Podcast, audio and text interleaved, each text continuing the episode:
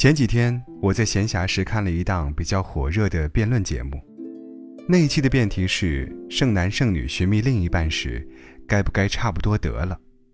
一开始，观众们大多数都把票投给了不应该，可辩论结束时再次投票，却有几票悄悄地从不应该跑到了对方阵营，差不多得了。我还记得看当时结果的时候，那种无力的妥协感。仿佛伴有认命的叹息，带着一丝不甘与委屈，透过屏幕都可以感受到。在早已抛弃父母做主、媒妁之言可以自由恋爱的今天，我们带着对爱情的憧憬，坚信可以在这广阔的天地找到真爱。然而现实仿佛总不尽如人意，找到一个和你各方面都合拍的伴侣总是那么难，有时拒绝别人。有时被别人抛弃，有时稀里糊涂的和别人就进入了婚姻，却在以后的日子里互相伤害，最后两败俱伤。伤好后，会苦笑着发问：这世上真的有命中注定的灵魂伴侣吗？身边那么多活生生的例子告诉我们，这世上有趣的灵魂很多，可是能与你相契合的少之又少。可是。也有灵魂契合的美好故事。有时不得不承认，灵魂相通可以是一瞬间的事。比如去看一场音乐会，你动情时抬头撞上一双同样的泪眼；或者看到美景时，你正心想良辰美景与何人说，旁边人轻轻道出你心中所想的一句诗词；又或者，同样在吃东西上孜孜以求。见到心仪的家具，喜不自禁。那一刹那，仿佛有火花在头顶绽放，洒下的光芒却又如此温柔，映出懂你之人的一双明眸。无论知己或是情人，若没有过类似这样的体验，就很难说是完全相知的。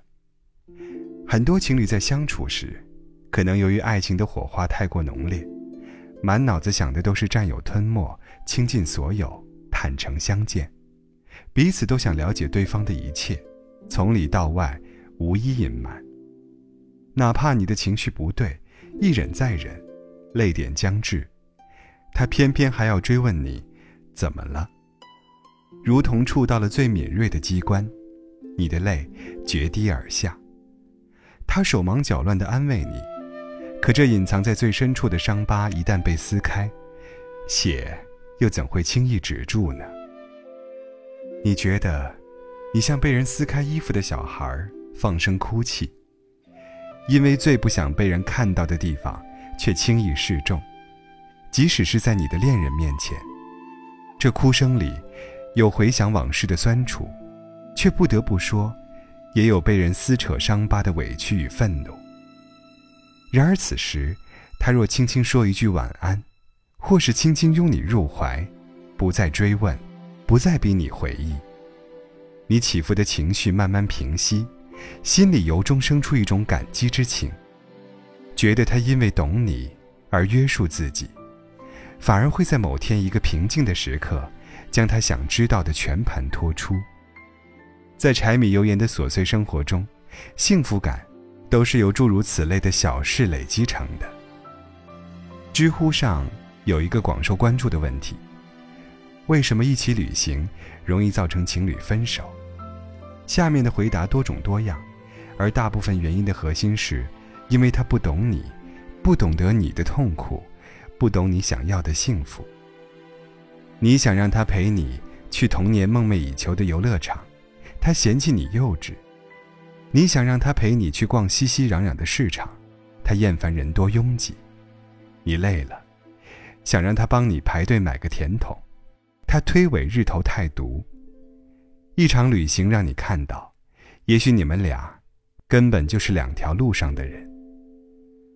几年的感情投入就此放弃，也许你心有不甘，可惜吗？不，一点儿也不。与你天天交颈而卧的人，最起码得是一个珍惜你的人，而不是一个粗暴对待你的梦想、你的愿望、你的期许。让你在午夜梦回时不停叹息的人。如果你注定跟某人在一起就会幸福，麻烦的是，去找到命中注定的那个人，属于你的人。因为不想麻烦，所以在这快节奏的社会中，出现了越来越多的速食恋爱。尤其对于被父母催婚、年龄也差不多的我们来说，通过吃饭喝咖啡来相亲，是再正常不过的事情了。聊五分钟，看是否投缘，觉得有兴趣就暗暗记下，没兴趣就敷衍了事，接着接见下一位。若是有幸遇到了还不错的对象，大多数人都会想早点结束单身生活，选择迅速买房、选日子、发喜帖、结婚，开始两个人守望相助的日子。然而，一个人有太多面，两个目的性极强的人坐在一起刻意的聊天，真的能完全把自己的一切展现给对方吗？在那么短的恋爱时光里。甚至两个人客气的假面还没有褪去，真的可以做出最重要的决定，把自己的一生托付给对方吗？居高不下的离婚率告诉我们，同床异梦的夫妻不在少数。太多人悔恨地说：“当初我怎么就没看出来他是这样的人呢？”但其实，你没看出来你们性格不合，这并不能简单的怪罪对方。恋爱时，两人柔情蜜意，互相体贴谦让，急急忙忙走进了婚姻，以为自己已经得到了幸福。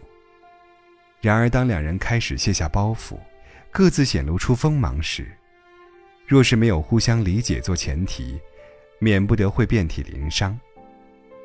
幸福是一种奢侈品，为了追求它，我们毕生寻找、接触、暧昧、分开、回顾。幸运的人早早找到了那个对的人，可更多的人仍在苦苦寻觅。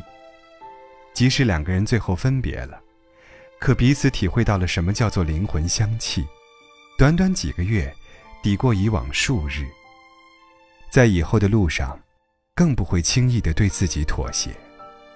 所以，要向仍在苦苦追求爱的人说一句：只要你认为值得。就坚持下去吧。等你最终遇到那个人时，可以如释重负的对他说：“我见过千人千面，多少人间书色从身边拂过。可是，我一直只想等你这样一个契合的灵魂。”